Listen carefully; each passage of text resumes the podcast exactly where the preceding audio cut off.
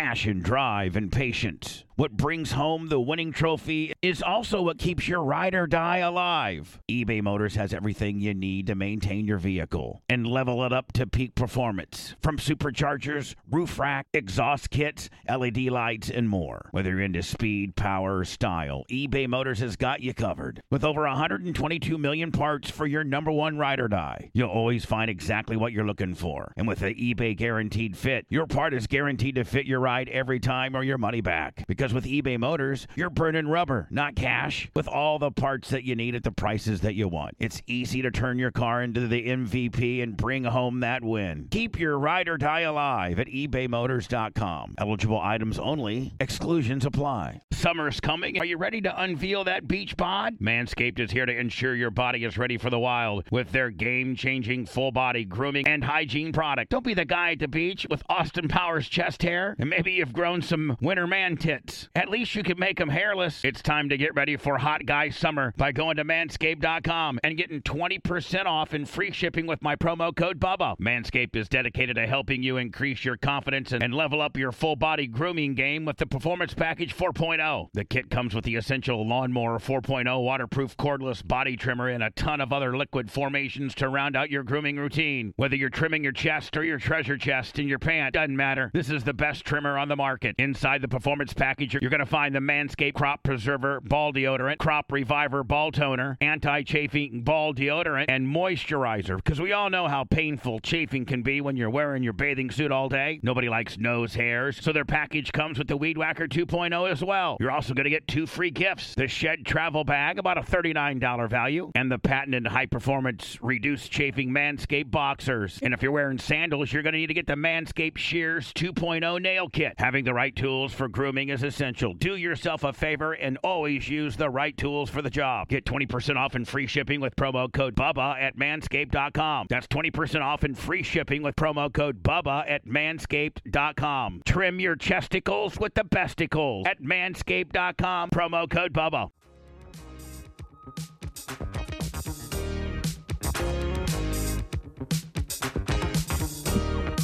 Hello. That's loud. Hello and welcome to the show. My show Anna Hummel. Feel free to call in so I can put you on hold. 813 90 Bubba. Be with you for the next. I always say, like, I'm only going to do 45 minutes. And then I'm here for like an hour and a half. But sometimes I get going and I don't want to stop.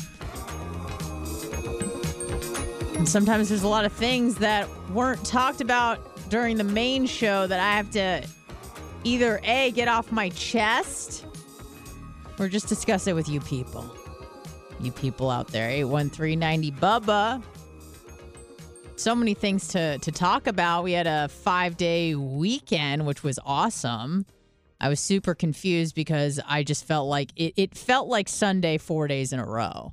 So I was um I was driving on Wednesday and I was hitting traffic and I was super confused. And then I'm like, oh, right, it's Wednesday.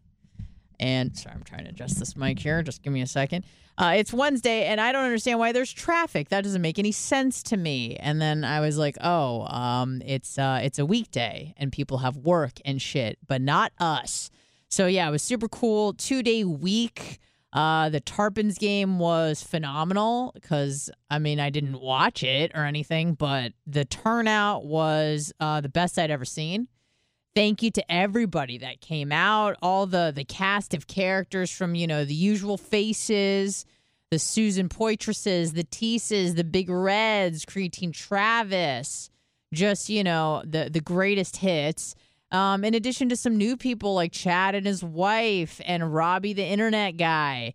And um and thank you to the man and I uh, don't don't hate me for you know forgetting your name. It's not that I forgot it really. It's just there was a lot going on and maybe I had a drink or two.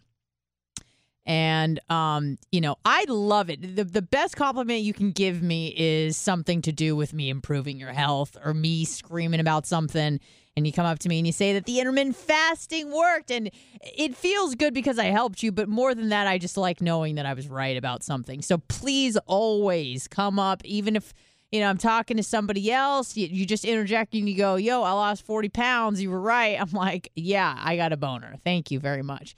So, a fantastic turnout. Apparently, there was a big uh, walk off. I don't even know what the fuck that means on the uh, at the end of the game. They they were like, "Oh, we're, we're just so far ahead." You know, apparently Bubba was heckling people. I talked to Bubba for maybe in the ballpark of 4 to 5 seconds. We said hello. We exchanged a brief hug and then we were just schmoozing the whole time. Um, some of the people I was talking to weren't even Bubba Army, but kind of got brought in via Bubba Army. I don't want to give too much away because it's telling details of a story that I don't feel like I'm at liberty to talk about. But we have a mutual friend, and we were just kind of talking about this mutual friend for like an hour and a half. So that was awesome. And this person was like, I just got brought along to the game. I don't even listen to the show. And I'm like, whatever. Um, let's talk about this friend that we have in common and how we're so happy for them. It was excellent. It was awesome. So thank you to everybody that came out. Uh, next weekend, next Friday, I can't believe it. It's already above a 199. We'll be celebrating the birth of our Lord and Savior, um, Lum Lum. So make sure that you tune in. I bl- it keeps changing on me. Uh, I th- I think it's I think it's Rumble. I'm pretty sure it's Rumble. We'll be on Rumble. Um, that's TBD. I, am pretty sure I remember that, but you know, my brain's saying Twitch, but I, I think it's Rumble. We'll be uh, on Rumble live 8 to 10 p.m. next Friday, Eastern time. Uh, no DJ Hum Sauce, but we'll be having fun, throwing back a few drinks, making money. Uh, oh, and the baby. I met the baby, OFF, baby OFF. Um, that baby took up so much of my time and it was awesome and I felt bad because I, I would see. People, I'm like, oh, uh, I haven't seen it. I didn't I didn't know you were here. They're like, yeah, I wanted to say hi, but you were talking to that baby. I'm like, that baby was adorable. There's something about just chubby baby legs that just gets me, you know. And I'm all about staying trim and fitness, but not when you're a baby. Ain't nobody want to see no lean ass string bean of a baby that's the only time in your life, folks, where you can really get away with being, you know, what appears to be, you know, like a little Buddha, you know, severely overweight, can't even walk, but just the cutest thing ever. I, I need to see a fat baby. But yes, huge thank you to everybody that came out. It was phenomenal. And next week, I love it. I love that. I feel like we're in the in the throes of summer. We got a lot going on. Um, I feel like, you know, I've been going to New York and Idaho, and now I'm living in a motherfucking penthouse, and it's awesome. It's awesome. Uh, so yeah, me and uh, Mr. Blitz are staying in a penthouse for the week. And yesterday, I mean, rolling up to that penthouse, just looking like I don't belong. People are very confused why I have, you know, a key to the building. Um, but that's okay because they were on floor 11 and I was on floor 19. So suck it. You know, I saw what you would see as a, uh, a typical Tampa, you know, I don't want to call her a Karen or anything like that because that would be racist. You know, like a blonde chick, had some work done, probably in her early 50s, late 40s, just kind of giving me a little bit of a side eye, like I don't belong because I got crazy hair and I'm wearing, you know, a Bubba Army shirt or something like that. So I get in the elevator and she's just like, the wet floor. I was like, 19, bitch.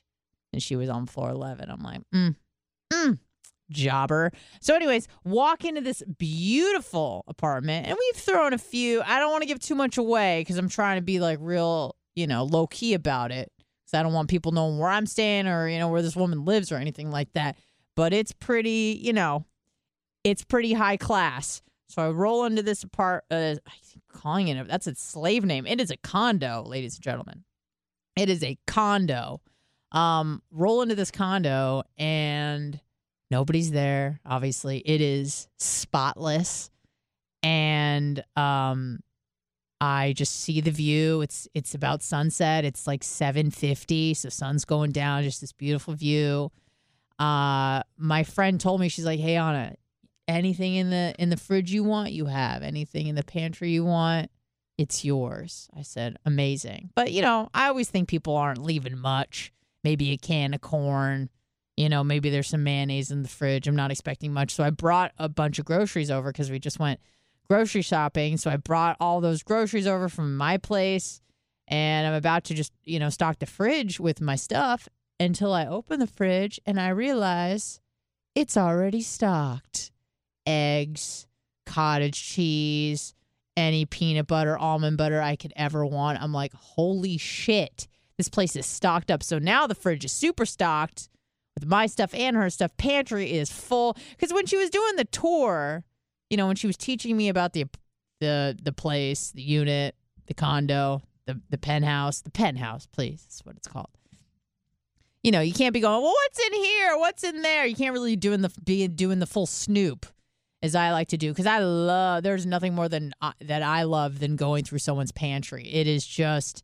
I feel it's just it, I don't know. It's like yeah, I've seen every granola bar that's ever been made and any sort of uh a little pastry deal or the nuts and the chocolate or whatever. Like we I I know this stuff exists. It's not like it's something I haven't seen before, but there's just something special about rummaging through people's shit.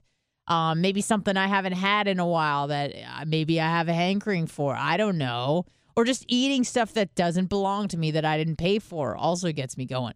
So it was awesome. I'm going through all that stuff. And then I see out of the corner of my eye a little envelope with my name on it, Blitz's name on it. And I just, and I, uh, you know, I feel it. It's got some weight to it. Go, I think I might know what this is.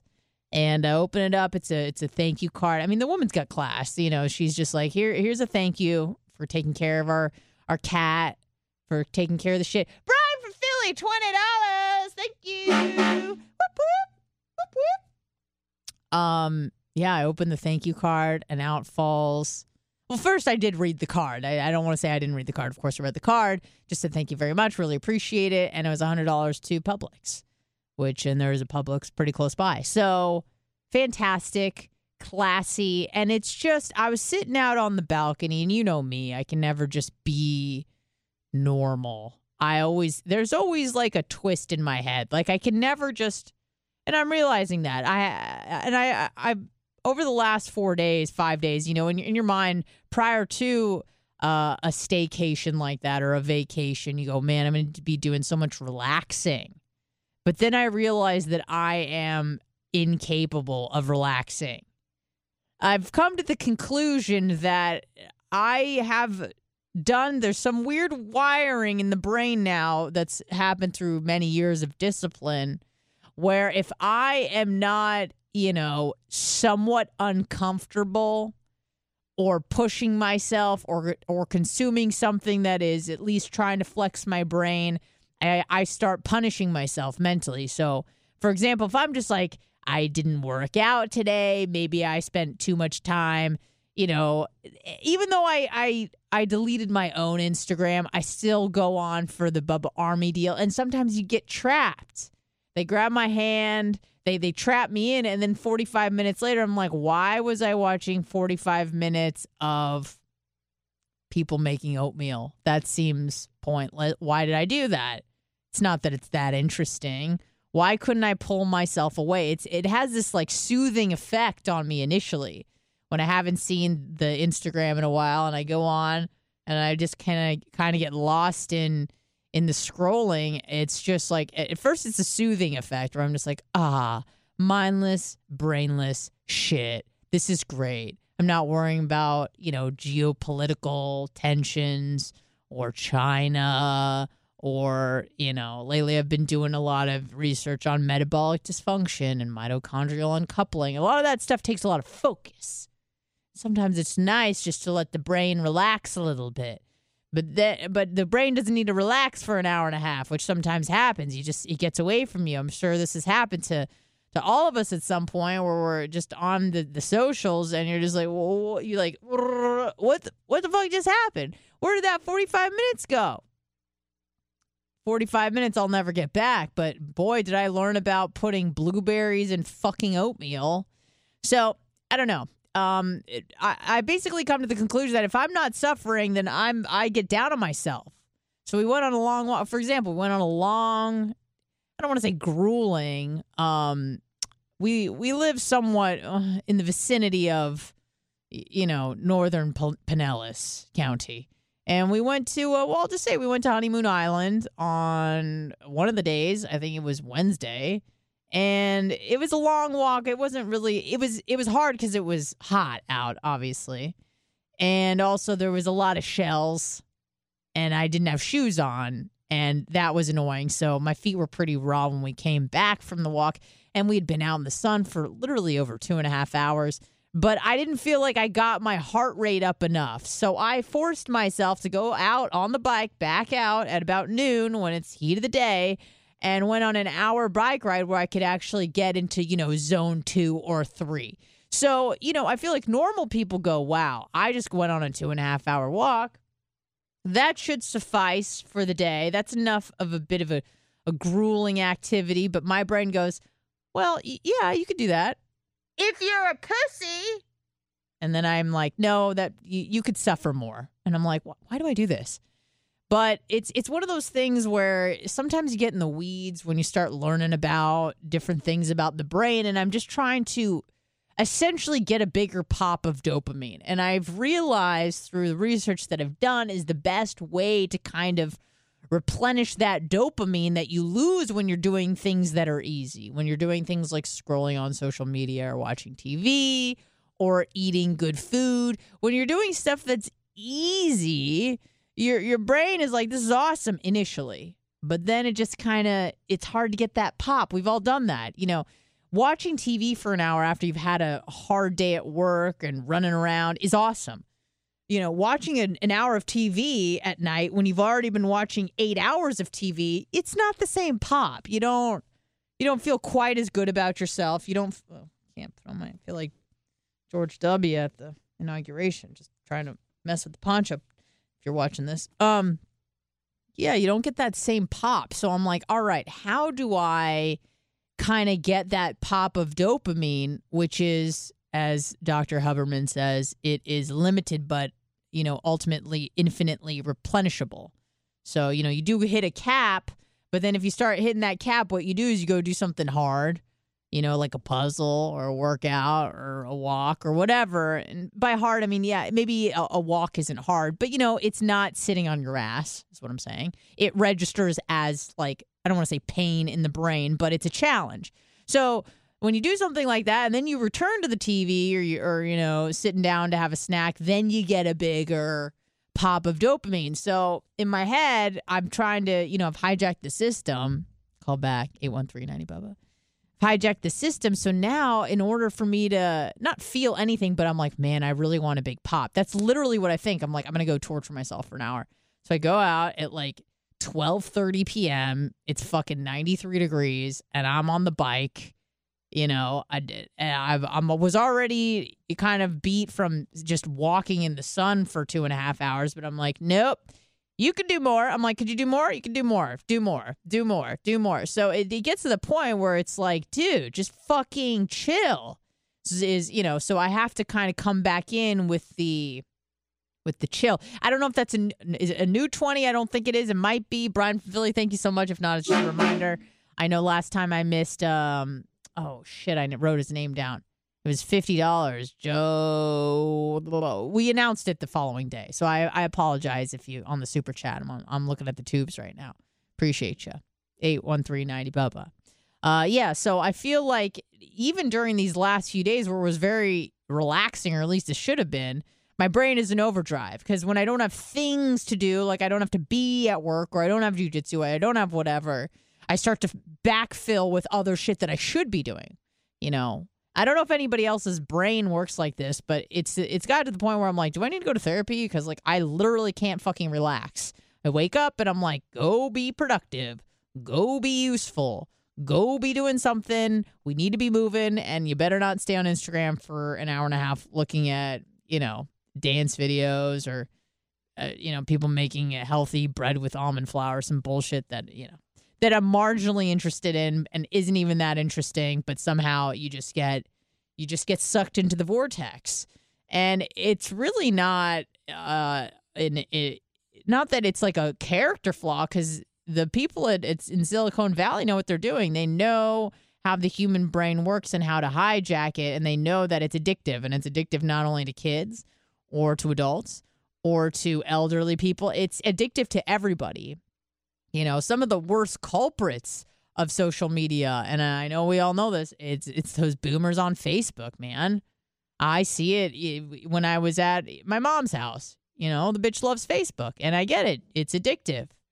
The, you you you see something and you want to keep scrolling and looking and reading, and you're just like, why am I wasting my time here?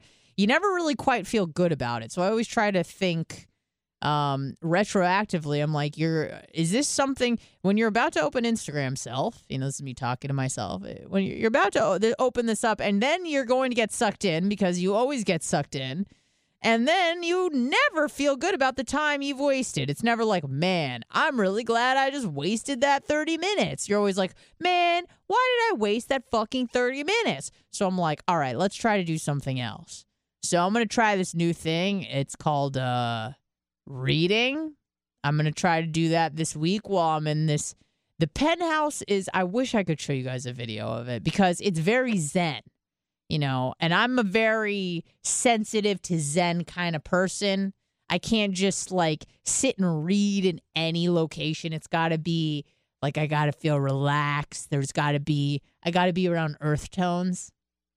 I like earth tones. They make me feel just at peace tranquility. I don't like bright colors around me in a home. No no crazy accent walls. Like let's just keep it fucking earth tones, neutral tones, that sort of thing, light colors, you know, open windows, views, like that sort of stuff gets me in the mindset of like, all right, this is a place where we can be studious. This is a place where we can focus. This is a place where we can try to calm our mind um, so that's what I'm gonna try to do. I'm gonna try this thing called reading and try to bring it back. Just try to, you know, rope it back in because lately I feel like I've been wasting a lot of time on bullshit stuff. And if I'm not on the gram, then maybe I'm on the tubes. And if you're on the tubes, I'm sure you've, you know, there's been a, a, a new addition, let's say in the last, what, year, two maybe, of YouTube Shorts which is essentially Instagram on YouTube. And so then I'm like, well, I'm not on Instagram. It's like, yeah, but you're on a, a, thing that's playing videos nonstop.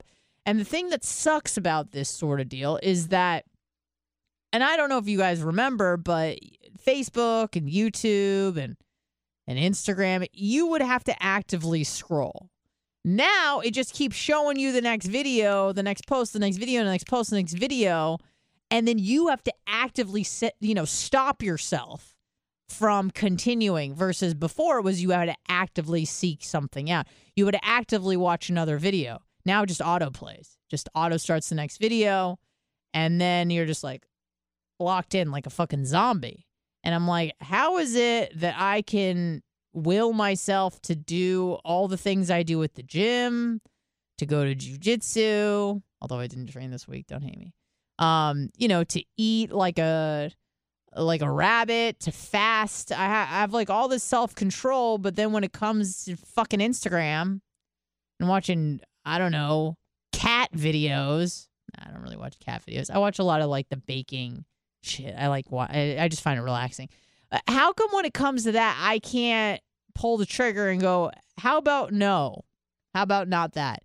For some reason it's it's just they've hijacked something in the brain. They know how it works and they know you start looking at a few things and then they feed you more no pun intended they feed you more of what you were looking at. So they're just they know that's how they catch you and that's how they they grip you and and and they've they've held your attention hostage for the last hour. And then you never feel good about it. You're like well, how the fuck did i did i let that happen for the i don't know 412th time this is, surprises no one when I open the app or YouTube. I know what's going to happen. This isn't I'm this isn't going to surprise anybody. But there's just this little part of your brain and I'm really trying to like listen to the voice in my head and like see where it goes and what it tells the justifications it brings you. It's it's the the brain is a, is an interesting thing because you go, "Okay, well, I did just, you know, walk for two and a half hours and then bike for an hour. I deserve. It's usually a reward thing. I deserve to have a little break. and to just sit down or maybe I watched a video that was kind of intense in terms of my focus, understanding. You know, I'm constantly trying to stretch the the boundaries of no, the things I have knowledge of because I like learning new things. But that can be taxing on the brain. And even at a certain point in the night, I go, I don't want to fucking learn anything because my brain is like, nope, we just want to watch something mindless.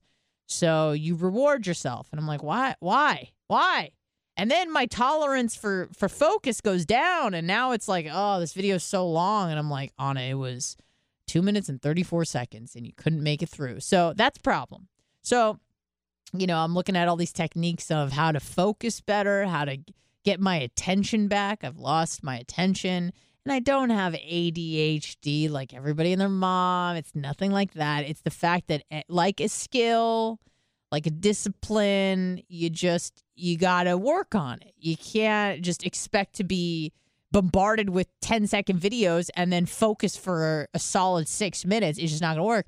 So you have to kind of do some focus work. So I'm going to start doing that a bit more diligently and that starts with literally you looking at a spot on the wall and just focusing on it for like three minutes, you know, and not allowing yourself to move around or get up or pick up the phone or, you know, even go put away dishes or something like that. You just got to sit and look and focus and just be like, we're in this.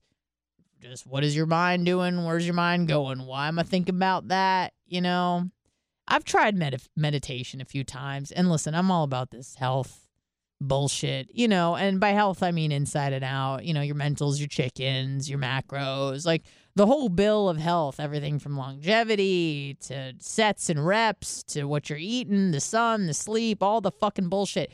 I know that it's good to meditate, but I'm just like, mm, no, don't want to do it too hard. Which is funny because it's like, dude, meditation, just do nothing think about nothing. That's the goal is to just try to I guess focus on your breath work and be in tune with what's going on inside, but we're constantly trying to escape what's in here, whether it's through drugs or alcohol or just distractions of your phone or even chores or anything. Like we're just so afraid to be alone with our thoughts. God forbid we start thinking, where will this mind go? Um, but I've I've meditated a few times, gotta say not a fan. But it's one of those things where I really haven't given it hundred percent effort. I've just kind of been lackluster where I get I get, you know, spurts of motivation to try something like that. And I go, I don't like where my brain's going, so we're just gonna shut it off which is very antithetical to how I live my life and something I need to change because usually the things that we're resisting the most are the things we need to be doing the most. Um, I'm sure I've said that somewhat recently, but yeah, if you, if you feel like you're getting a lot of resistance, it's a weakness and you should probably lean into it a little bit harder and, and try to improve it just a little bit. And I noticed when I stay off of the social media, and I, I did I did take a, a, bit of a social media detox for quite some time. Even when I was doing the Bubba Army Instagram, I was like, post and get the fuck out. Like, don't be hanging out. But you know, you creep back, you you relapse a bit. I sh- I certainly have, and um, now you know, daily it's like I don't know.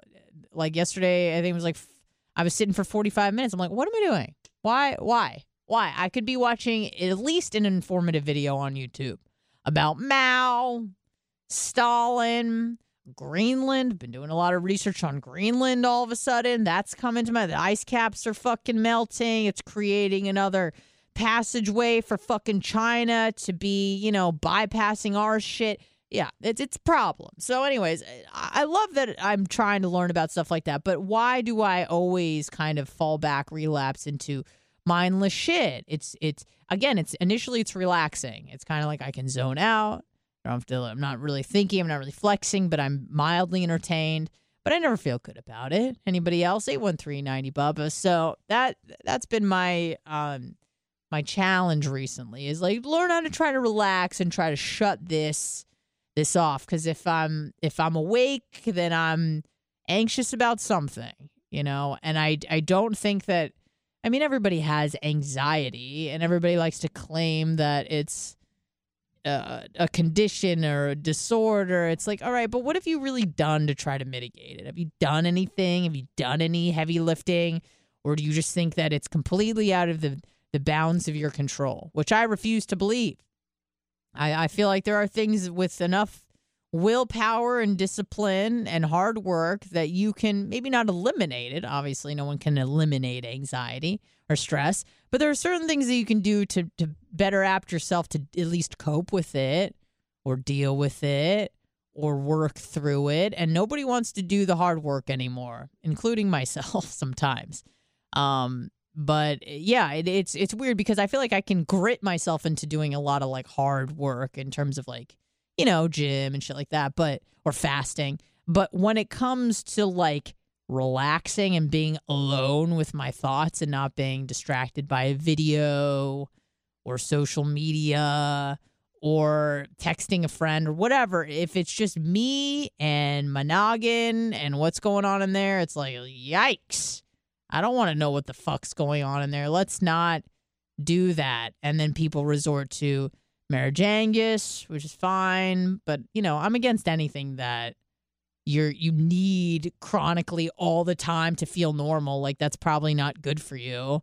You know i don't care. I mean i don't care what you do. Take fentanyl fucking od whatever. Do your thing. But you know even marijuana and people who fucking love marijuana oh my god it's just like why don't you try to put that energy t- towards a career? You fucking know every strain of this and the cbd and all the laws. You could be a fucking lawyer when it comes to the marijuana laws. Why don't you put that towards something a little bit more productive? But hey, that's just me. Um, but yeah, I, uh, I I don't think it's good to self medicate all the time to feel normal. You know. So yeah, I've been experimenting a lot with sobriety actually. So I know people like to call in and they like to reference my heavy drug use. Bitch, I don't even do cocaine anymore. I don't like being awake anymore. I like being the fuck asleep. That's what I like. That's what I like. I like being asleep. And let me tell you, boy, that I had some good sleep at my rich friend's penthouse. Holy shit. She has this, guys, memory foam bed. Okay. I mean, it. It goes up, it goes down, it fucking shakes. It's the fuck amazing.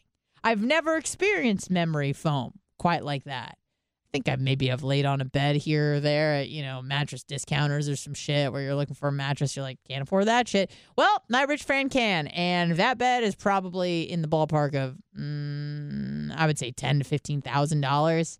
Holy God. I mean, like, I fell asleep almost instantly. It was just, it was, it, it was ever so soft but firm at the same time.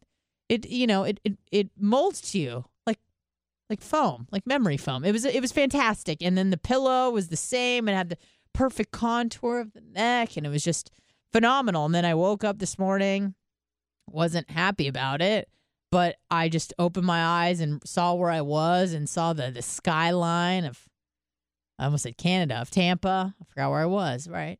Uh, and I was just like, wow, uh, life is good. Life is good, but I wouldn't want to live there. And I'll explain why after this call. Hello, who's this? On Hummel is Joe the Supermarket. What's up, Holyoke Joe? Um, Maria was Maria Guatemala was uh, in full force taking pictures for you at the Tarpons game. She's so wonderful. Isn't She's she? the most amazing person I've She ever really met in my was. She- life. She was very serious about it too. She was not. She was like, "Anna, we need to take a picture because Joe needs a picture." And I'm like, "Let's do it." yeah. Well, it's funny because I was asking her on, on DJ Hum Sauce. I was asking her, "Can you just take a selfie but kind of aim it back, catch on in the background?" And she didn't get the message until after.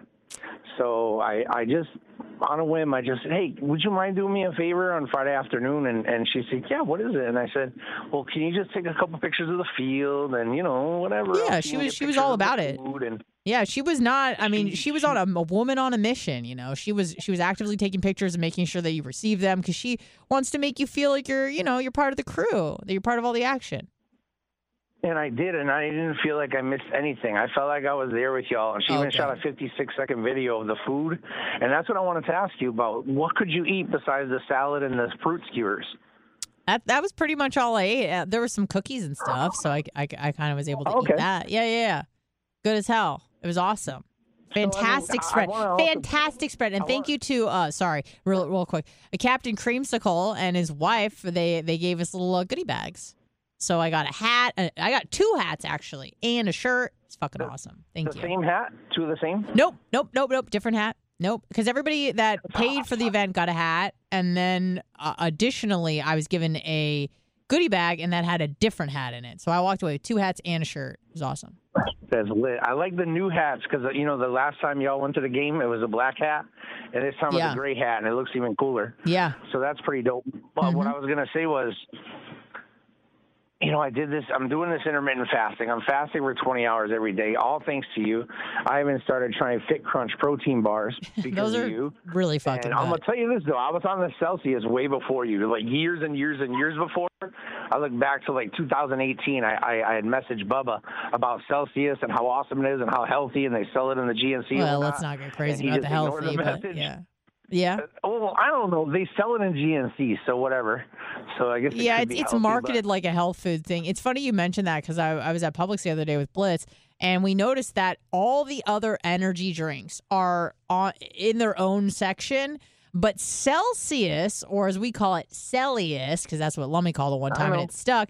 Um, that's in like the health food section, which we thought was interesting. Like they market it like it's health, like it's next to the protein shakes, not next to the Monsters. So, anyways, Now, go on. on the top shelf.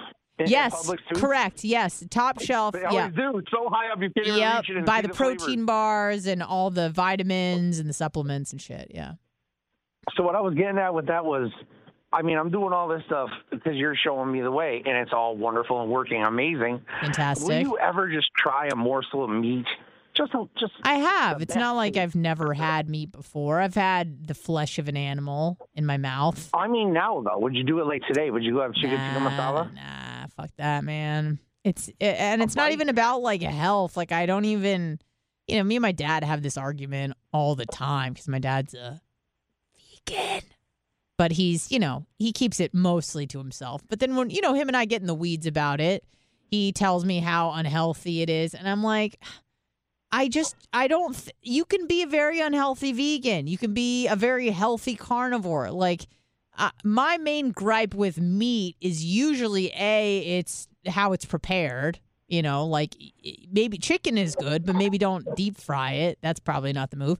B and then B, it's also the way that they raise the animals and the and how cleanly the conditions are in which they kill the animals and are they pumped full of antibiotics and hormones because that obviously goes down, you know, into the consumer. So those are my main issues. Like if you were to go and hunt a fucking wild elk, that's certainly more healthy than being a vegan who's eating fucking, you know, impossible burgers because that shit is not good for you, by the way. But anyways, I digress. No, Sorry, not. Joe. I agree. Yeah.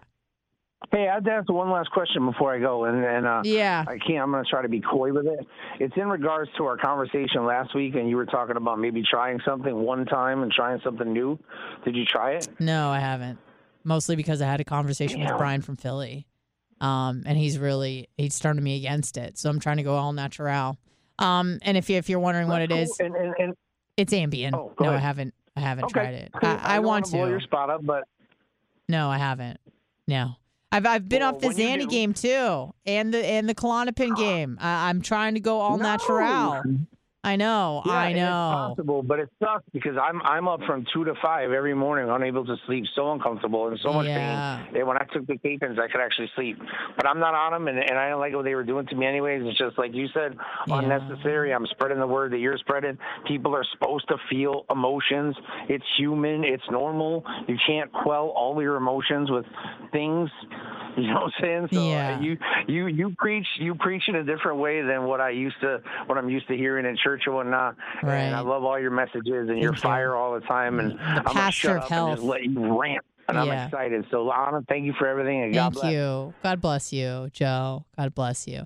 Yeah, I'm. I'm. Even though I do love Xanny bars and, and Klonopin, and uh, they're be- beautiful, you know. And I talk a lot of shit on Big Pharma, but you know, gotta give credit where credit is due. I, I do think it's important to just try to be as natural as possible. Unfortunately, and that way, when you really do need it, it actually fucking works. Because I don't want to get to the point where it's like, oh, I was on a quarter Xan, and now that doesn't do shit. So now I need a half a half a bar, and then three quarter, and then full bar, and it's just like it, it gets away from you. So I think the the more that you can just rely on your own body to try to function from everything from falling asleep to you know what you're consuming, just trying to get it so it's mostly from the untouched from the earth.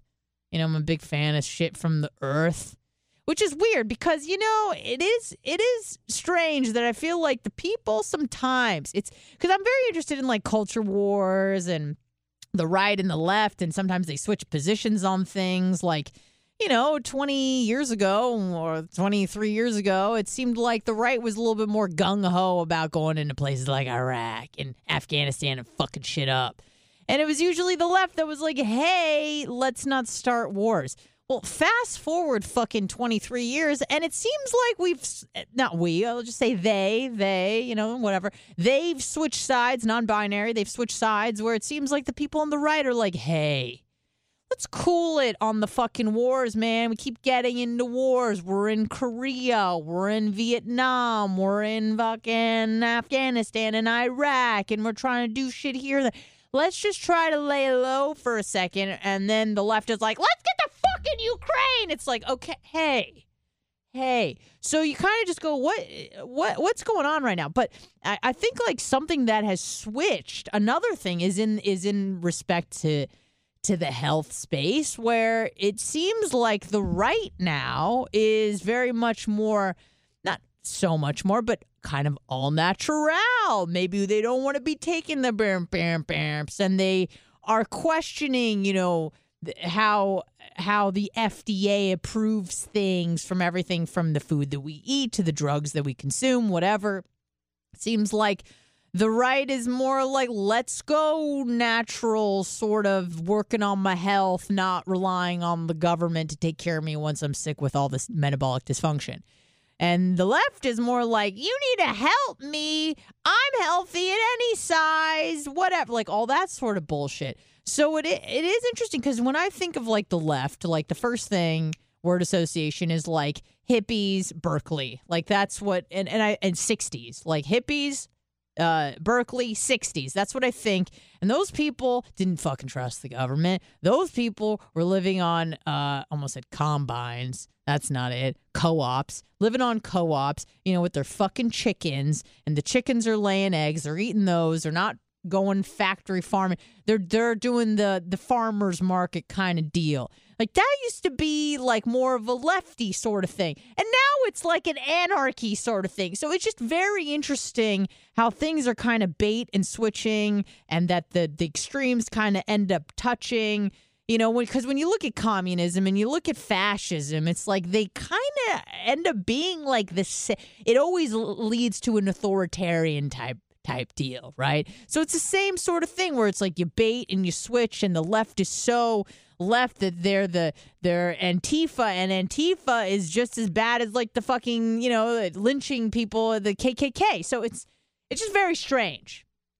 It's very strange. So I'm always you know keeping my eye out for new trends, seeing how things uh, people are switching sides. So I don't know. I think it's fascinating. I think it's interesting much like I was very intrigued by by uh, Regina Hunter yesterday and all the uh, the alimony, the divorce deal. Uh, not so much the laws. I could really care less about the statutes and the laws and the alimony.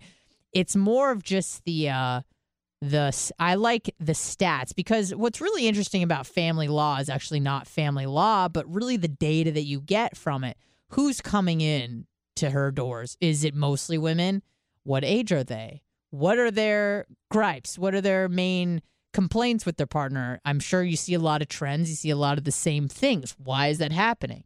And then, you know, you look at more generalized trends and stats on the country at large. And it seems like there's a, a bit of a breakdown of the American family. You know, some s- subgroups, some ethnicities, more than I almost said ethnicities, look like an idiot, some ethnic eth, some ethnic groups more than others. Um, and I like to just know why. And I want to know if, you know, Regina's statistics reflect that of the general population. Why is that happening? What are the complaints? What are th- things now that you hear a lot about that eh, people are coming to, to get divorced over, uh, which weren't really the case, say, 15, 20 years ago? And why are those changes happening? Is it social media? Is it, you know, women in the workforce? Like all those things really interest me. And so that's why I was badgering her with questions. And, you know, unfortunately for her, I have her number and I could continue to badger her with questions, but I try to do it, you know, uh, somewhat infrequently so that I don't drive people away. Because there is a delicate line where, you know, people are very, um, not charmed. What's the word I'm looking for? Not intrigued, but they find it endearing that you're interested in what they're doing. But then it can cross into you're annoying me leave me alone. So I try to, you know, read their body language. Is she kind of like giving me size? Is she like tired of talking about it? But if she's, if I'm getting all the right signals that she's happy that I'm asking questions and, you know, and nothing makes my little, you know, A student heart happier than when people go, that is a great question. Cause I go, fuck yeah, I nailed it. I nailed it. Um, so when you're giving me that sort of feedback, I mean, I'm just going to be asking you questions all day. So just very interesting stuff because I, I think that uh, uh America is in trouble, much like much of the world, but specifically America in terms of the demographic changes, people not having children, which is a problem in America. Not as bad as in other countries. Holy shit. China's in a lot of trouble. South Korea's in a lot of fucking trouble. Japan's in a lot of fucking trouble. Even Russia's in a lot of trouble because they are not breeding like they should and they are letting a lot of young men die on the front lines. So that sort of stuff is is int- intriguing to me. So I like to hear about you know changes over time and the breakdown of the American family and why that is the case.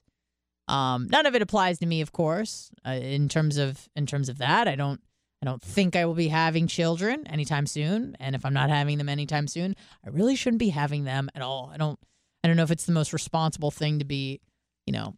I understand you're playing Russian roulette anytime you try to breed. You know, you could be 21, healthy as a horse, and have a kid that's all fucked up. I understand that happens, but yeah, you're really messing with fire if you start, you know, trying to do it. I would say once you hit 40, you know, it's probably time to close up shop after that. And I feel I know I'm going to offend somebody. Oh, I had a kid at 45 and he's great. Awesome, great.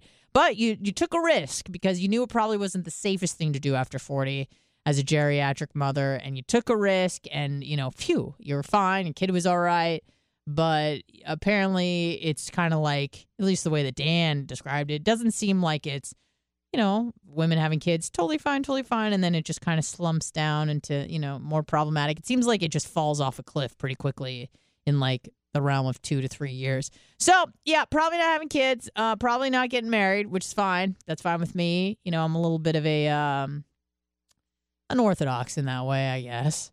But uh, I, you know me, you guys, you guys know my stance on circumcision and uh, marriage. Not a bit. I mean, if I was, you know, really Jewy or something, or um, I was trying to get into the country, you know, something like that, then that's fine. Uh, that makes sense. Then I'm happy to get married or you know to appease the family. But if if I don't, if I'm not a religious person and I'm not planning on having children and I am not trying to get a green card, then what the fuck is the point?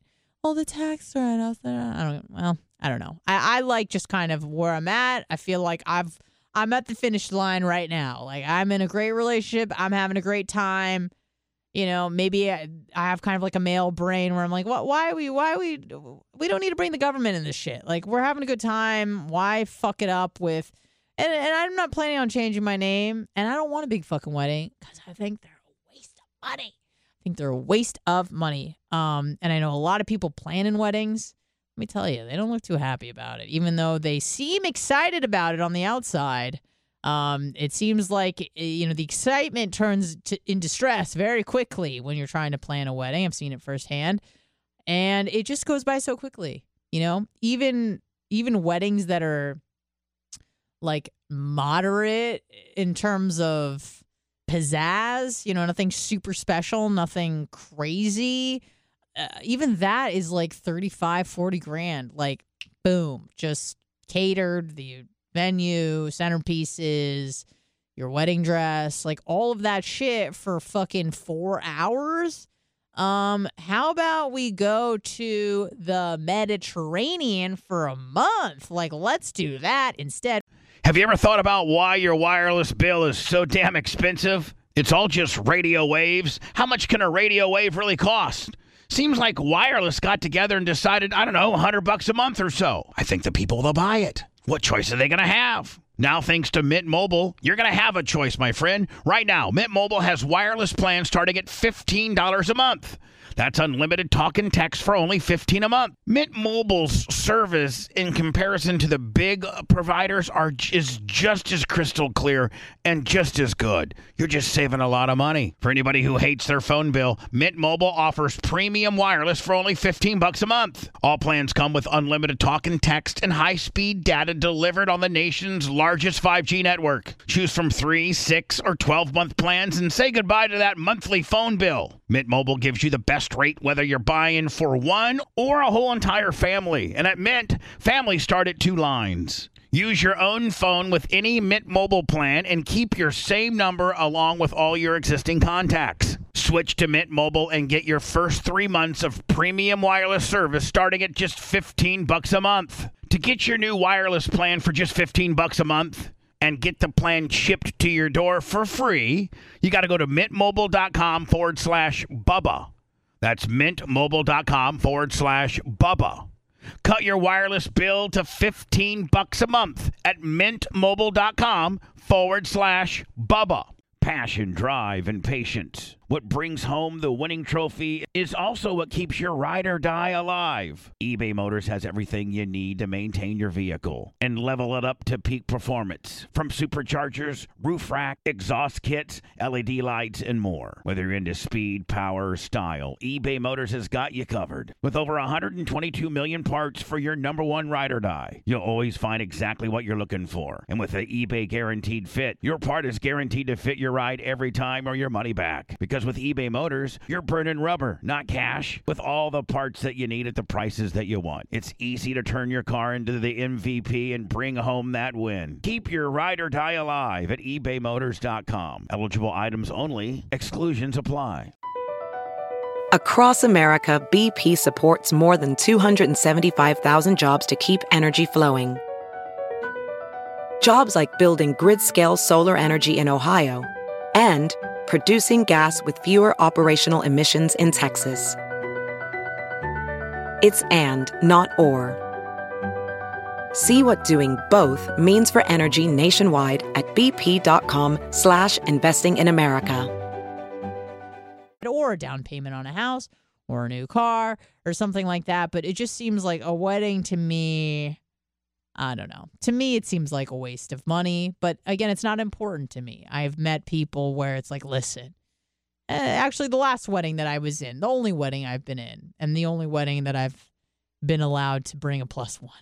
Um, you know, I, I talked to the bride about it. I go, you know, that's a lot of, money. You know, wouldn't you rather just fucking go to the Bahamas? I don't know. And she goes, listen, I know it's a waste of money. She even said it. She's like, I know it's a waste of money. It's it is a, a lot of money. Let's just say not a waste. She goes, but I've dreamed about this day since I was a little girl, and it's really important to me that I have these memories. Like it's to her that was where the finish line was was getting married and having a wedding. And you go, "Okay. Hey, I get it. Like that is something that you've been thinking about since you were a little girl and you've fantasized about and it's important to you. Go fucking do it." And she paid for herself, so, you know, hats off to her. But uh I I didn't dream about that shit when I was a little girl. I dreamed about being an astronaut. I wanted to go to space camp. Um and then I found out I have a very weak stomach and I do not like roller coasters or any sort of G forces. So uh, being an astronaut was kind of out of the question. So yeah, I, I dreamed about other stuff.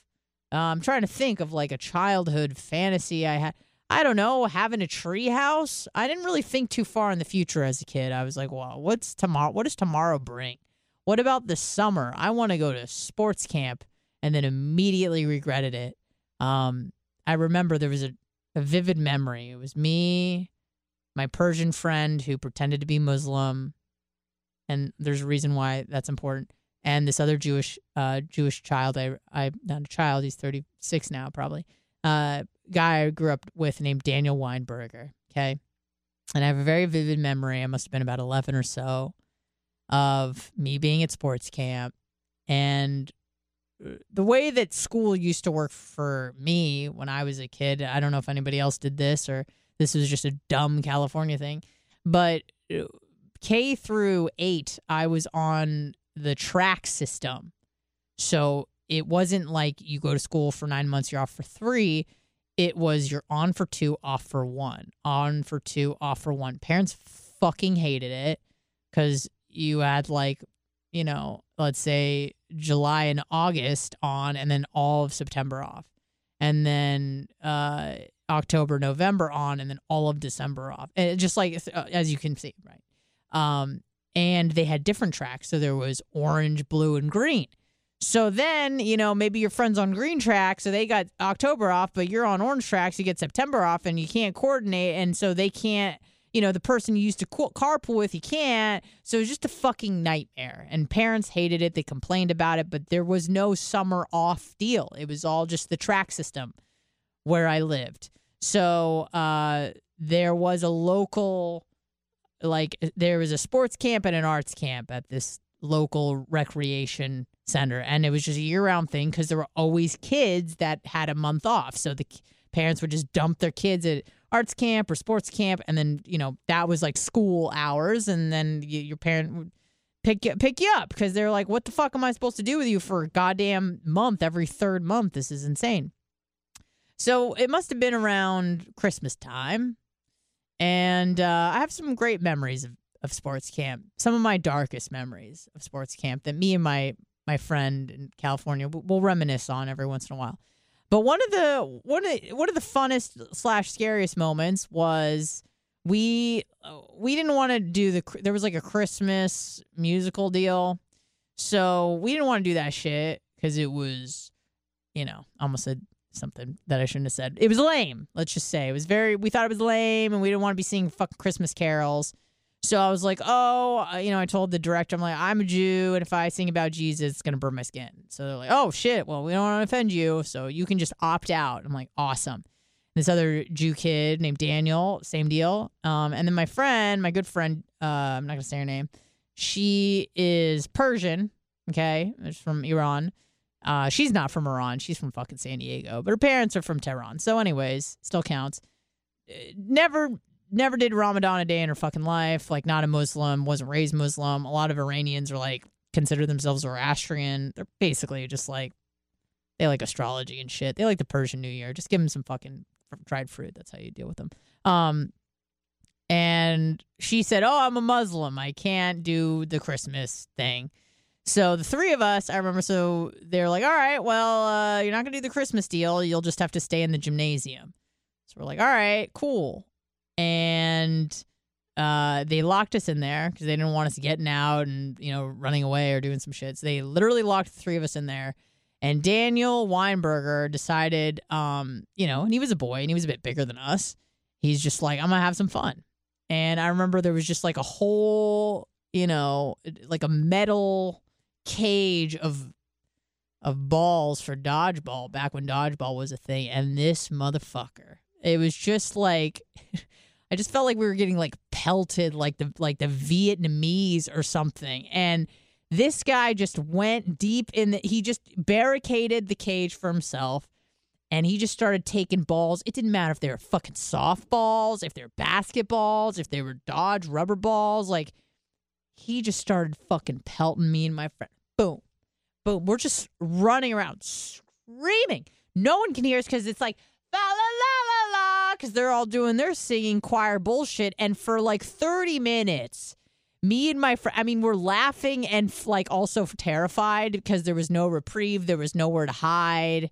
You know, the bleachers weren't down. Like there was nowhere to hide. And we were just, they're just like a fish in a barrel, man, just like execution style getting pelted with these balls of the fucking head, softballs, tennis balls, every medicine balls. It doesn't matter. Daniel Weinberg just fucking pel- boom, boom, boom. Don't know what that sound is. Boom, boom. Um, So it's one of those memories that I have, you know, burned in my memory that must have been just so funny to watch, like as a fly on the wall of just this this giant sixth grade boy just pelting. We were probably like in fifth grade at the time.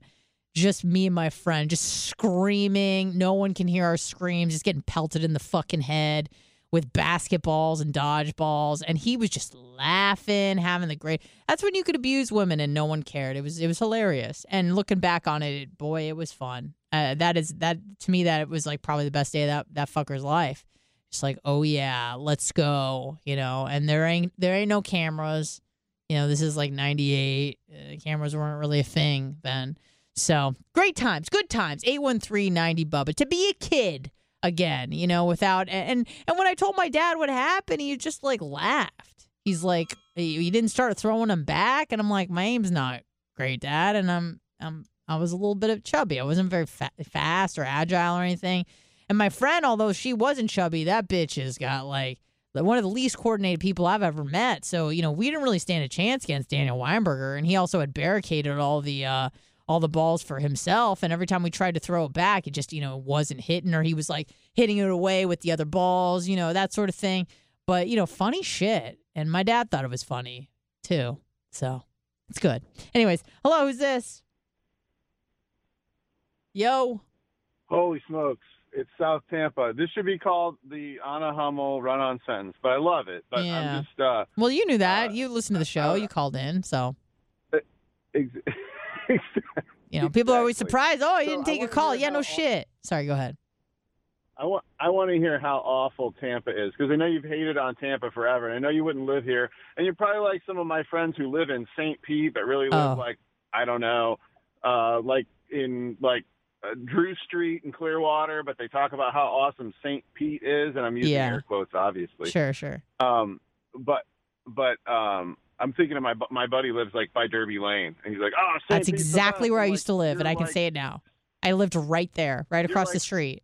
You're like, I well, I used to live at Brighton Bay. I lived at Brighton Bay. That's exactly where I lived. Yep. I lived, at, and I can say it now because So, the like- lease is over. I don't live there anymore, but I lived at the verandas in Brighton Bay. Oh, okay. I, I lived at the older one, but like, it's one of those things that like, because that's like a really good place because it's equidistant. Like, you Mhm. can get to Tampa, you can get to St. Pete, but like, I Yep. don't consider myself in St. Pete. Yeah. Like, I mean, like that's like old Northeast, where I mean, obviously everybody would love to live, but Yeah. I'm just curious. Like, I think I'm not going to dox you. I know which building you're in because I have a buddy who lives in that building, um, and it's it's it's an awesome uh, building that you're in, and uh, what a fun time to be on a Kaelin. You're like a little Kato Kaelin. Watch a house. Kaelin?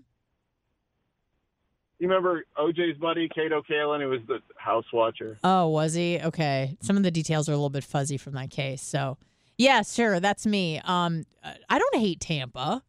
I don't. I don't hate Tampa. Where where I was staying with with Blitz was not a great part of Tampa, but that was what we call up and coming. This is very well Up established. This came. for 45 years. This this area has already came, so it's nice. But when it's up and coming, that is when you're like, hey, call me in seven years when it's been fully gentrified, and you know I'm not worried about about a, a shootout, and my neighbor isn't taking uh, her stereo for a walk in a stroller. When that is over, then call me and I'll move back into the area. So it's it was one of those, if you know what I'm saying. Yeah, Yeah. I mean, Seminole Heights has been up and coming for uh, several hundred years. I'm Right. kidding, but like, yeah, it's, one of those things that like has character. and my friends live there. Uh, But but then you want you have a kid and you're like I can't raise a kid here where we can't like go for a walk. Like Yeah, that's it's- the that's the thing. Yeah, So, and and when it's up and coming, it's not like that terrible, but it's one of those things where your your brain is kind of confused because on one hand you have like these really new nice houses where a bunch of like rich UT Right. chicks live, you know, with all with their Jeeps and their fucking Teslas. And then two houses down from that, there's, you know, subsidized housing where they covered a, a window with aluminum foil. And you're like, am I safe? I don't know. So yeah, it's a it's a little bit confusing when you're in a place that's in the middle of gentrifying. But like I said, Tampa proper, like you know, let's just say South Tampa. I mean, that shit's nice as hell. I ain't got no complaints about South Tampa.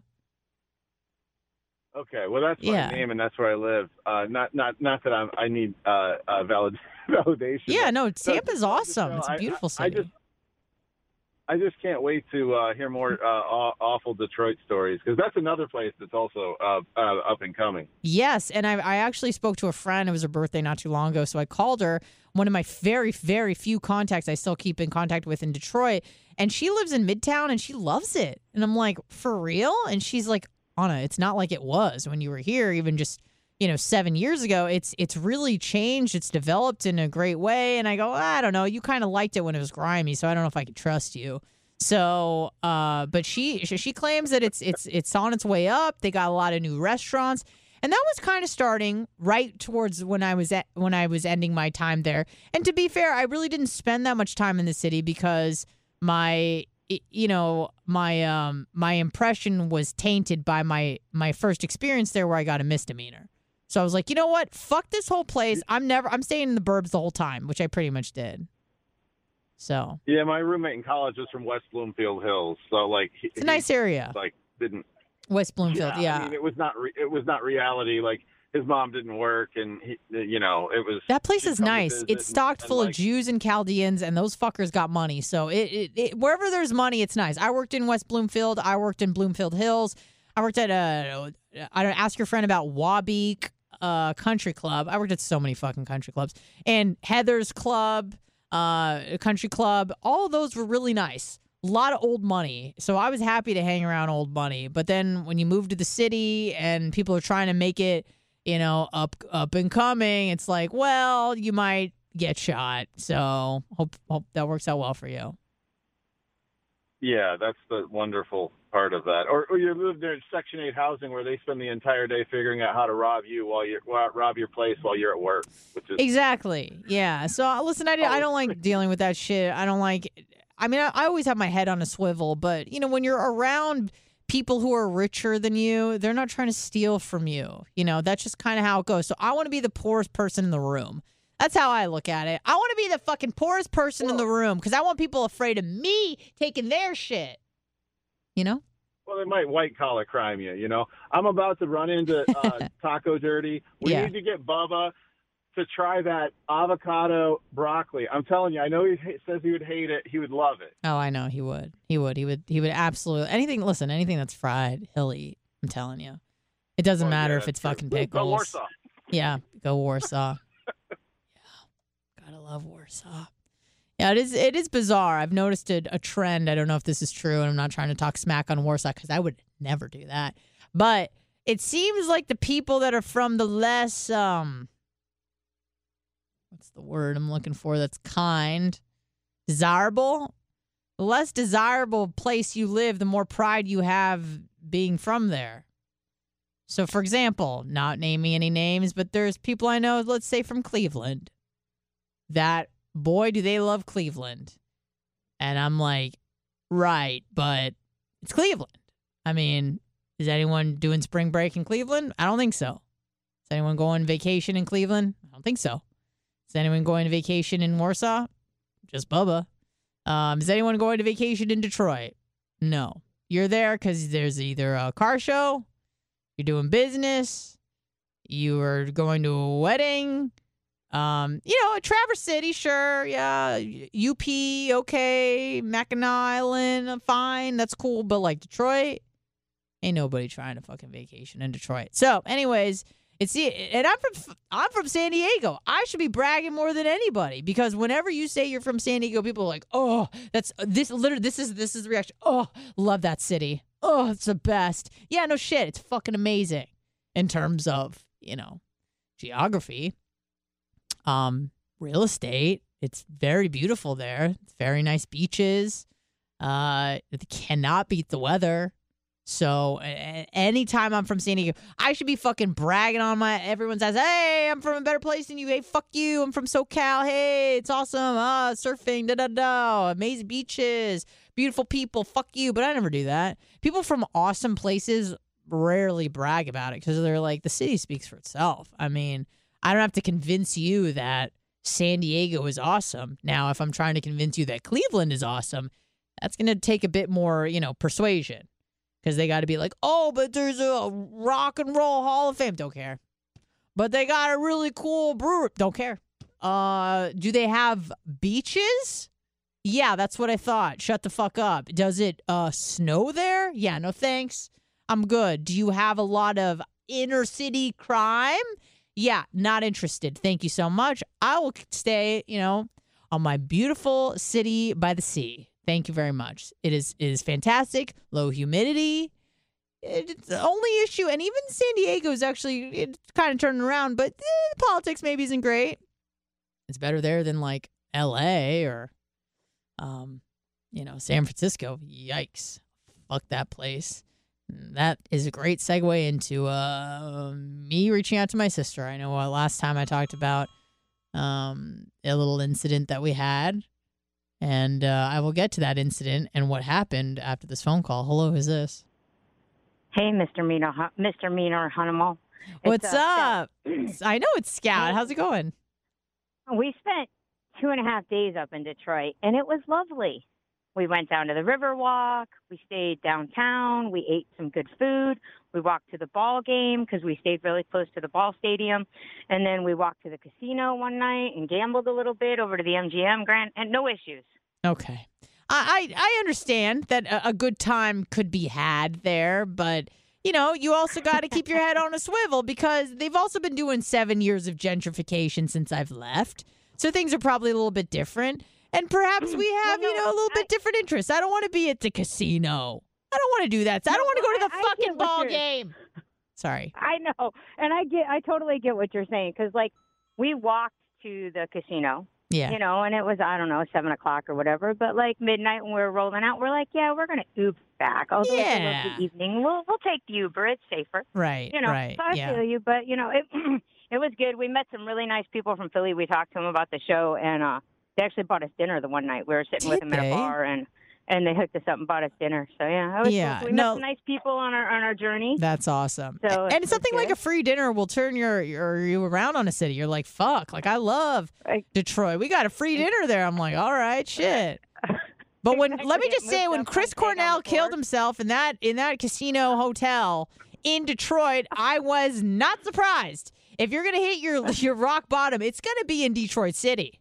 So There's definitely some truth to that. too. yeah, yeah, yeah. But, He's like, uh, I just can't take this anymore. Offs himself in a Look- in a hotel in Detroit. Yep. We know and we get how crazy busy Tara is, but have you hit Regina up for a flapping gaps? You guys got good rapport. She's got such good stories. And Oh, I God forbid know. If you could get her to bring her mom It's in. actually a really good idea. I would love to hear an interview with her mother. Just a little bit Bubba tips on those Yeah. stories. They're phenomenal. Oh, I know, and, and it's it's one of those things where it's a for me it's a delicate balance because I would love to do stuff with Regina, and I do hit up Tara every now and again, but I know they are so busy, and I the last thing I want to do is be like, you know, can you podcast with me after you just spent like twelve hours and depositions and dealing with fucking assholes all day? So I do often feel guilty, like even asking, because I don't want people to feel you know burdened by it, but. I'll try to No, weasel it I in. get it, and but she's she's doing less. You know, it, she's coming once a month on the reg pretty Yeah. good, but it seems like she's been coming in less. Just you know, Tom Bean spending a lot of time at LJ, marking trees. Mm-hmm. You know, she might have a little more downtime in Finding the evening. squirtles, Zoe's getting yeah. older. Mm-hmm. I know. yeah. Yeah, I'll I'll reach out to Um, her, but I always am like, fuck, my boss. The last thing I want to do is be a bother to somebody. That's that's my not my worst fear, but socially Look, it you, is. You preface it you with, know? "I know you're a busy bitch. You are a boss bitch, and you are busy, so you can totally say say no." But if you can give me a date and time, and and it, we can work this, I would love to do this. yeah, but I, preface it with I say know. no, no hurt feelings.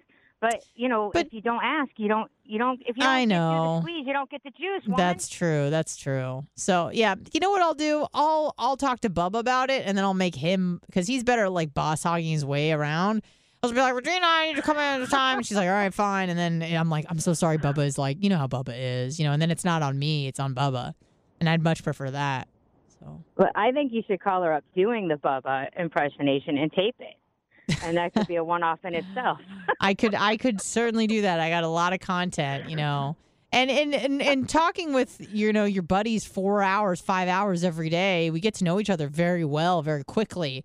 So I mean, I know Bubba's routine inside and out. I mean, when Babyface came in and was asking him questions about you know his eating schedule, I was able to you know by the minute tell him exactly what Bubba is eating and when he's eating and all that sort of stuff and his r- nightly routine just by virtue of you know sitting here talking to him for six hours a day. So.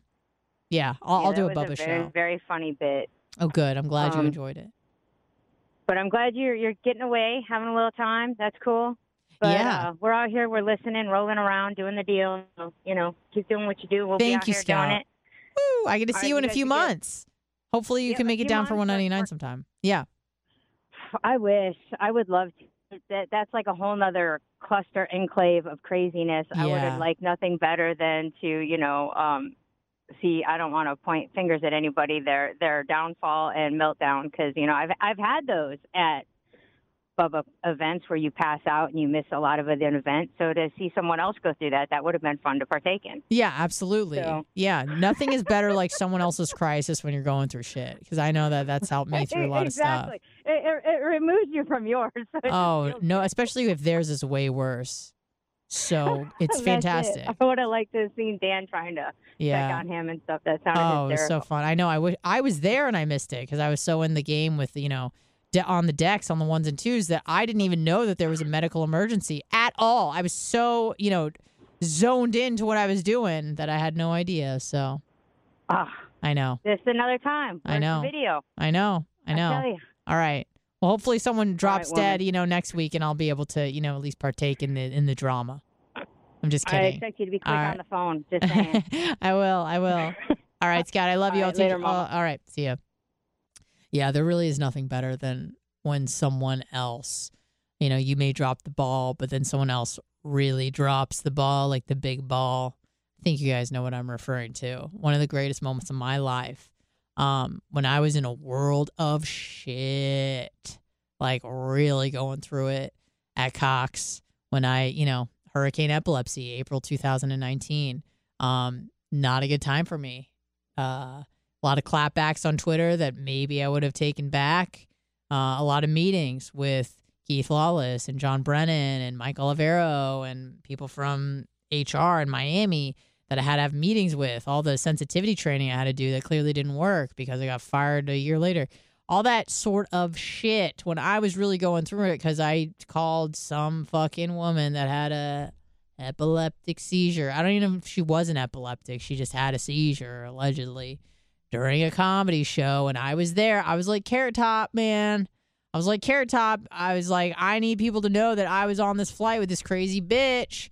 Except I was at a comedy show in Orlando watching Andrew Schulz do his thing. And in the middle of the show, a bitch has a seizure. I mean, when does that happen? And then we have to stop the show and the paramedics show up. It was just this absolute circus of an event. I needed people to know that I was at that show. So I take my ass back home from Orlando, 2 a.m., get home, and just, you know, bust out the uh, bust out the gram, start videotaping myself saying things like, man, this bitch, and I just meant a woman. I didn't mean it in a mean way. Had, had a seizure. It was awesome. Not that the, she had a seizure, but just the, you know, the uh, all of the shenanigans, the circus, the melee, the the drama. It was just so awesome. The excitement of like, what's going on? How will the comedian address this crazy? And it was just, it, I said it was off the chain, which I regret. Not that the show wasn't off the chain. It was that I said, quote, off the chain, which was embarrassing because, hello, what is this, 1994? But, anyways, got in a lot of trouble for, it was like two weeks of nonstop. I mean, I was suspended for a week. I had to write a formal apology. I had to have multiple meetings with higher ups, and I, uh, what other bullshit make me do? Uh, sensitivity training, which, by the way, uh, you, all you would have to do is just like quote watch a video and then t- like answer questions on it. And sometimes the videos would be like 30 minutes long. Uh yeah right. So just open my computer play the video go to the fucking gym come back. And then i could just take the the test and the test is pretty obvious. Like oh if you see someone that is uh if you see a black person should you pet their hair without asking? Like shit like that. And i'm like nope. Didn't have to watch the video to uh, to know that answer. Boom 100% so um did all that stuff. And when i was really going through it and it was rough and i was scared because i didn't have a backup plan. And i mean i i did you know i guess bubba was always a, a backup plan but you know not at that time in my head. I was like, I, I don't know what's going on. I don't know if I'm fired. They say I'm suspended. I'm scared. And then it's like you come back to work after that, and then they expect you to like be your funny self, and you're like, I'm scared. And I remember Johnny B telling me, he's like, you got to loosen up. And I'm like, dude, I've just been, you know, metaphorically raped. It's not like, all right, now, you know, be sexy. It's like, dude, give me some time to get over this trauma a little bit which obviously was at about in the ballpark of about a year because clearly I was I was back better than ever and really got fired the following year. But anyways, I was really going through the shit. Hurricane epilepsy, epic, epic. Um and you know, about 2 weeks after that, another radio guy who won't I won't name, Justin Pawlowski, uh was maybe found on a chat room with teens now, mind you, like Pawlowski was like part of the mix, man. Like he was a sports guy. He was super cool. Even Rhett will tell you, like the guy had charisma. You know, I'm not not saying what he did was good or that he did it for sure, but uh, it seems like it seems like when they get you on like a chomo type deal, it's not like maybe did you. It's like they got a lot of fucking damning evidence against you. So this motherfucker's on like Tampa teens, okay, on a chat room. I'm like chat room like is this 2001 what the fuck are you doing like you got to know that's a that's a cop behind that's obviously an undercover police person anyways dumb dumb dumb and and I was more mad at him not for you know trying to hook up with a 14 year old boy but more so because I'm like there are just so many smarter ways to do that you know me and me and Johnny started talking about doing a pedcast. We're like, we'll teach you how to do it right. it's terrible, not okay, not funny. But anyways, I remember the moment that I found out what was going on in the news with Justin Pawlowski that he was trying to seduce a 14 year old boy to have um, sex with online. And uh, wouldn't you know it, it was an undercover uh, cop. And I remember hearing that, and I'm pretty sure I like, I either, I think I started screaming, like, you, God. Like I was so relieved because that completely overshadowed my event, which like so I made fun of uh not even made fun of, but you know, detailed uh, a comedy show I'd gone to the previous week uh, where a woman had a seizure and the show was great. Not because she had a seizure, but despite the fact that she had the seizure, that the comedian was able to kind of bring it all back start roasting the paramedics. Like it was just a, it was just a circus. So when you when everyone was like, "How could she ever make fun of someone with epilepsy?" Which wasn't the case, by the way. It was one of those games of telephone where it's like, "She said what? She did who? She did? Oh my god!" She's. It's like, no, I fucking didn't. But anyways, when I was going through that shit, and then you got someone like Justin Pawlowski come out of here who was kind of like not Mr. Tampa, but like in the mix of you know personalities, all the people, and I got all the connections, and we're hanging out with the athletes, and I'm a fan of the Bucs and Mr. Tampa and all that shit.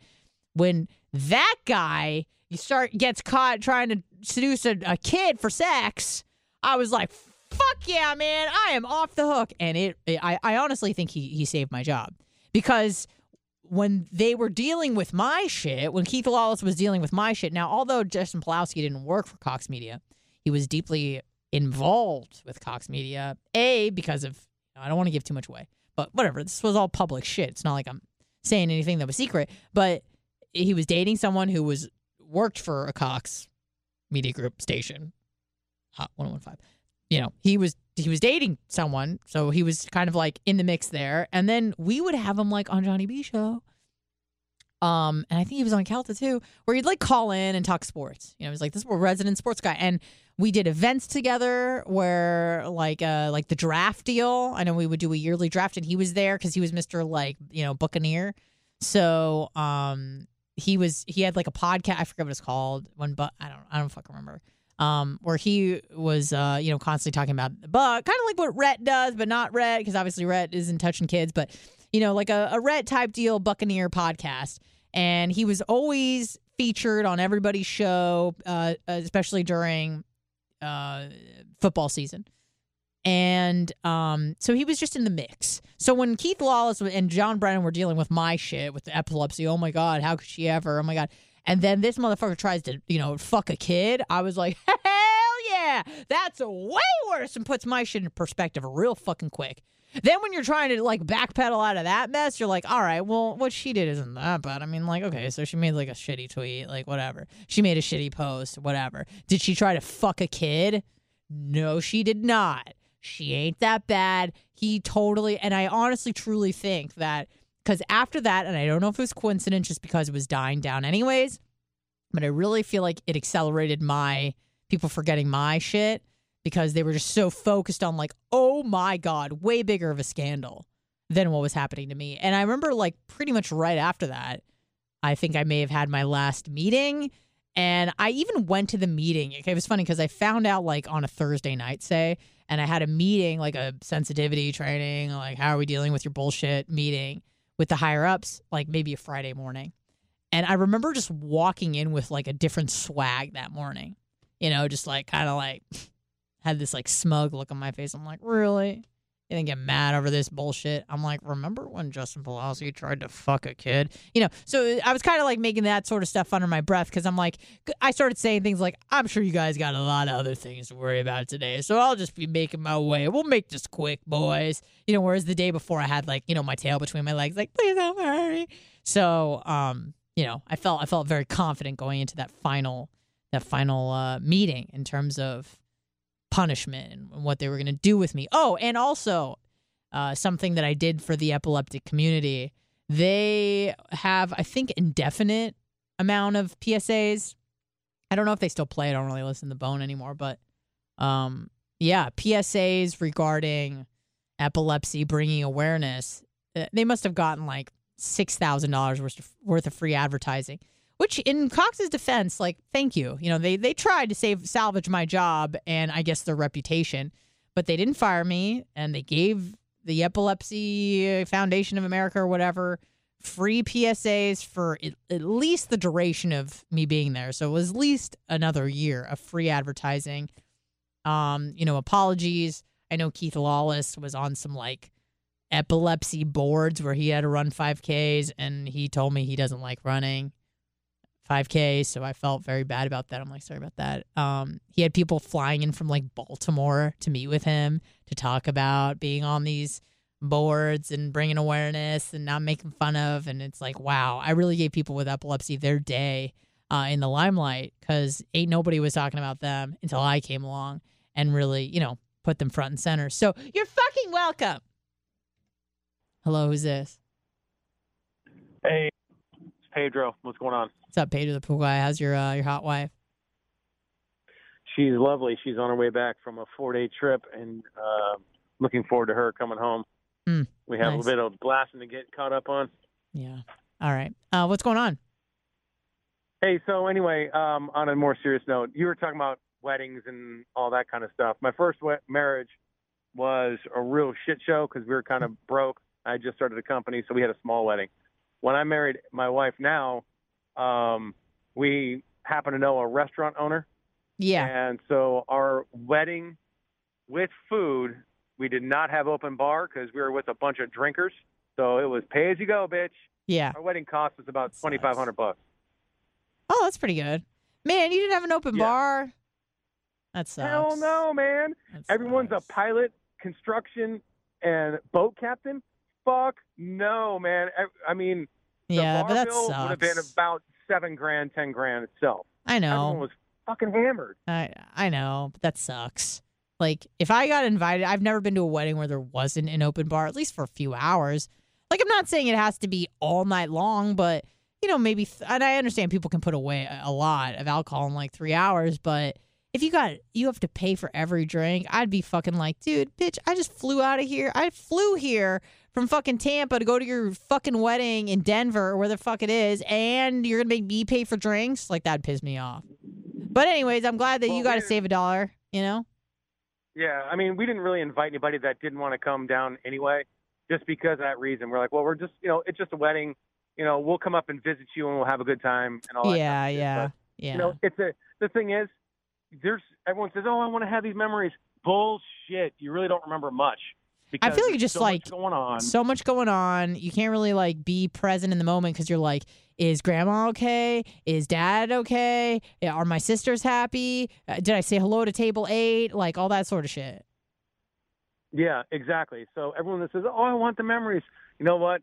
Fucking bullshit. Fuck your memories. Have a good time. Have a small. Yeah, exactly. Fuck your memories. No, I'm just kidding. Have a good time. Have a small wedding. If Have an do open bar. not- Don't be such a Jew. What? Well, you know, she's Jewish and I'm Scottish, so of course we're I both. don't, I don't know what cheap as fuck. I don't know anything about Scottish people. What you, guys are cheap or Well, something? Yeah, yeah, we're supposed to be. Oh, okay. I'm not. I tip well because I. Because she's a Jew. I've done every job there is. Reflect poorly on her. Yeah, I get it. um, But but you're saying that you don't want government in your shit. Well, the only time that's a problem is when you start buying property or investments, and that's when being married. That's when you're, uh, you know, you get half. If you're not married and you're just playing house, you get shit. Uh, I So- know, I know. And then I feel like at a certain point, I could be totally making this up and it probably varies state to state. But then it's like, if you're together and you live in the same residence long enough, then it, you're, you're, I feel like you're almost awarded the same rights as a married couple. Because it's like a, You're not. you're not? Okay. I don't you know. are absolutely not. There is no in the state of Florida. There is no um, um, I don't know what the fuck you call it, but I was with my my kid's mom for a decade. Okay. We were only married for three years. Yeah. So she was like, "I'm going to take half of everything because blah blah blah." You know what my attorney said? You can go fucking pound sand, bitch. You get nothing. You were married for three years. Everything else doesn't account. Well, for I. I I didn't mean in terms of like getting alimony and shit like that. I meant more so when it comes to like taxes or and again I could be completely wrong. I, I don't know, but I feel like if you have like a what is it? Not a live-in partner. Re, res, I I forget. But it was something along the lines of, and again, this is something that my friend told me where you, if you're with someone long enough, they just kind of treat it like you're married. You have, I don't know, if- uh, I, maybe not. Maybe you don't have power of attorney. I don't know. I don't know. I don't know. I could be making this up. No, yeah, that's that's why I say I, I mean at least that was I got married or I got divorced in 16 or 15 Yeah. and she tried and after the, she found out she was getting nothing, she didn't show up. So I kept the house, the kids, and the business.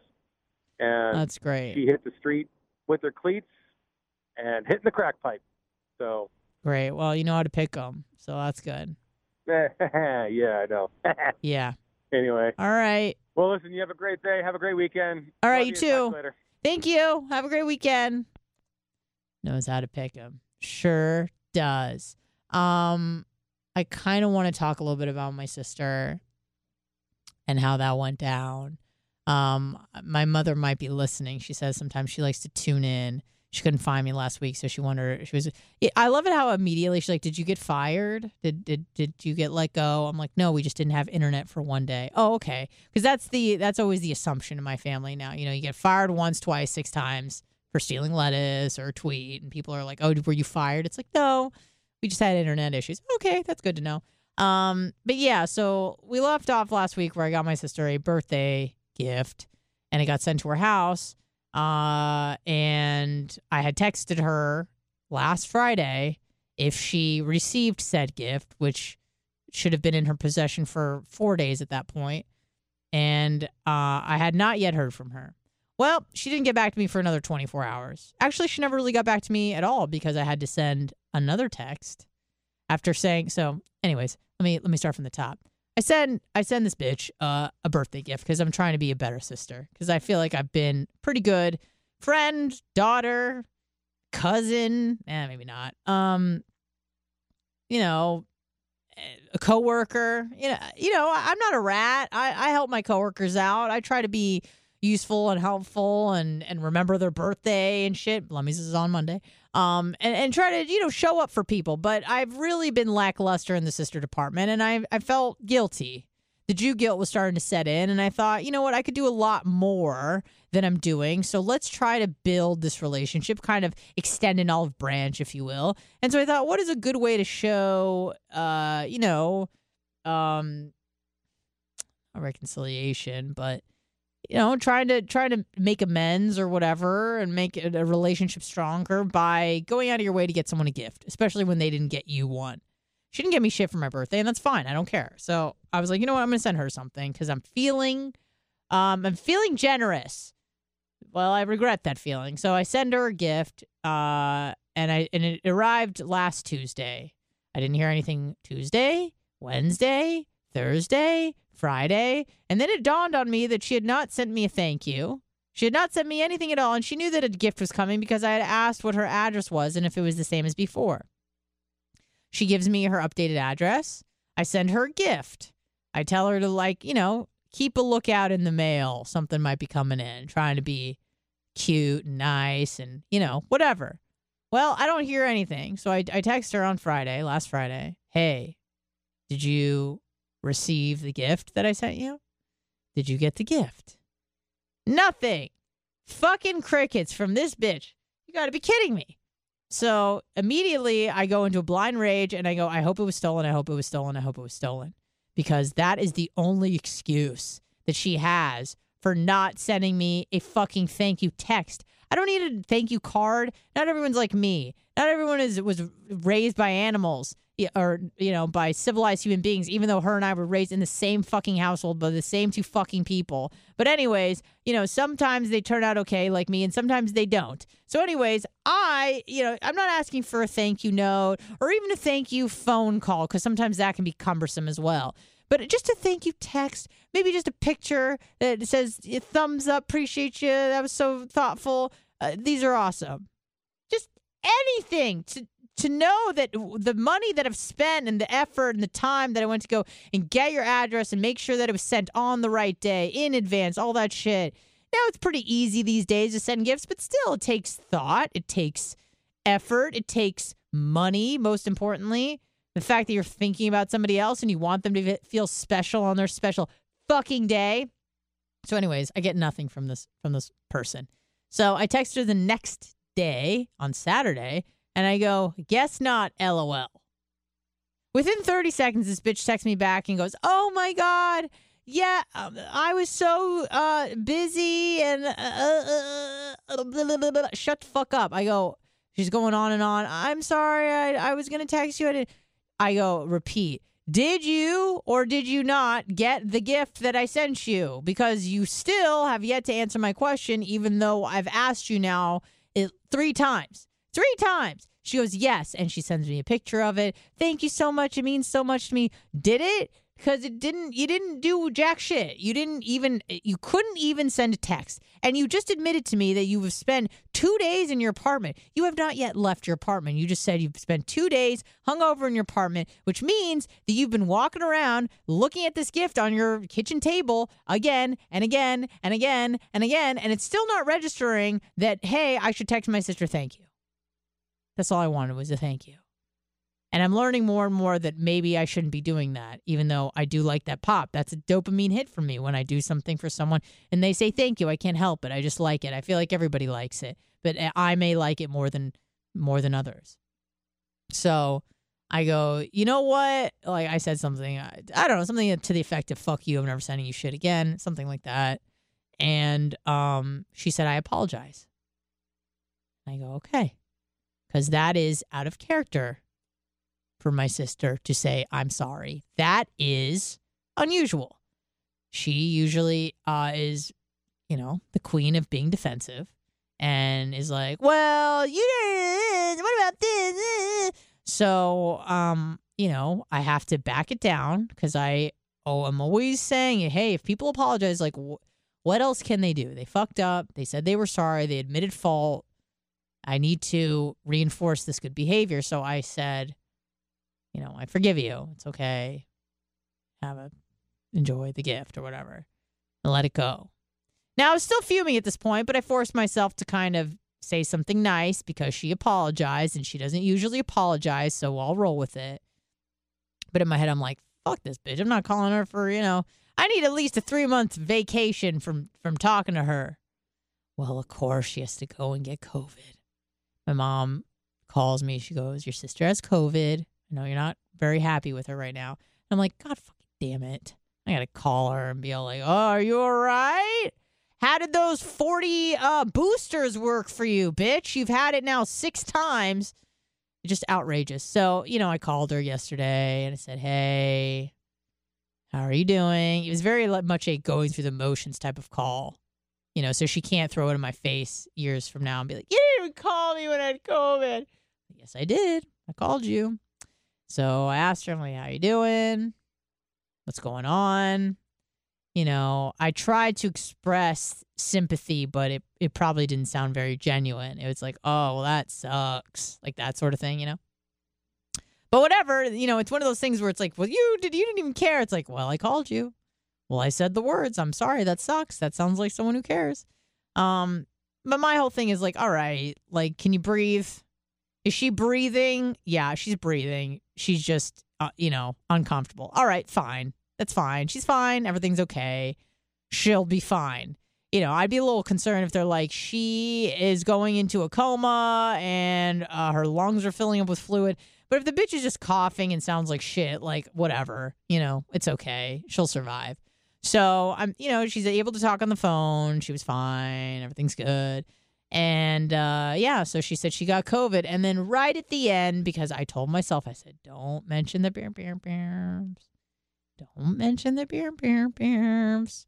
But then I was just like, you know what? Fuck that bitch. She didn't say thank you, and I got her all these aromatic candles. So fuck that. I'm like, how'd that vaccine, um, the beer, beer, beer, work for you? You've had now f- like four breakthrough cases of COVID, and you've gotten 16 shots. I mean, I, I, have you been convinced that this maybe isn't working?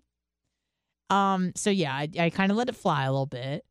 And oddly enough, she didn't come back with the best retort ever, which is their only defense. I'm not trying to play devil's advocate here, but the only thing when someone comes at you like I did to my sister and they go, wow, really looked like those bam bam bams worked so well. You're sick in bed for a week for the third time.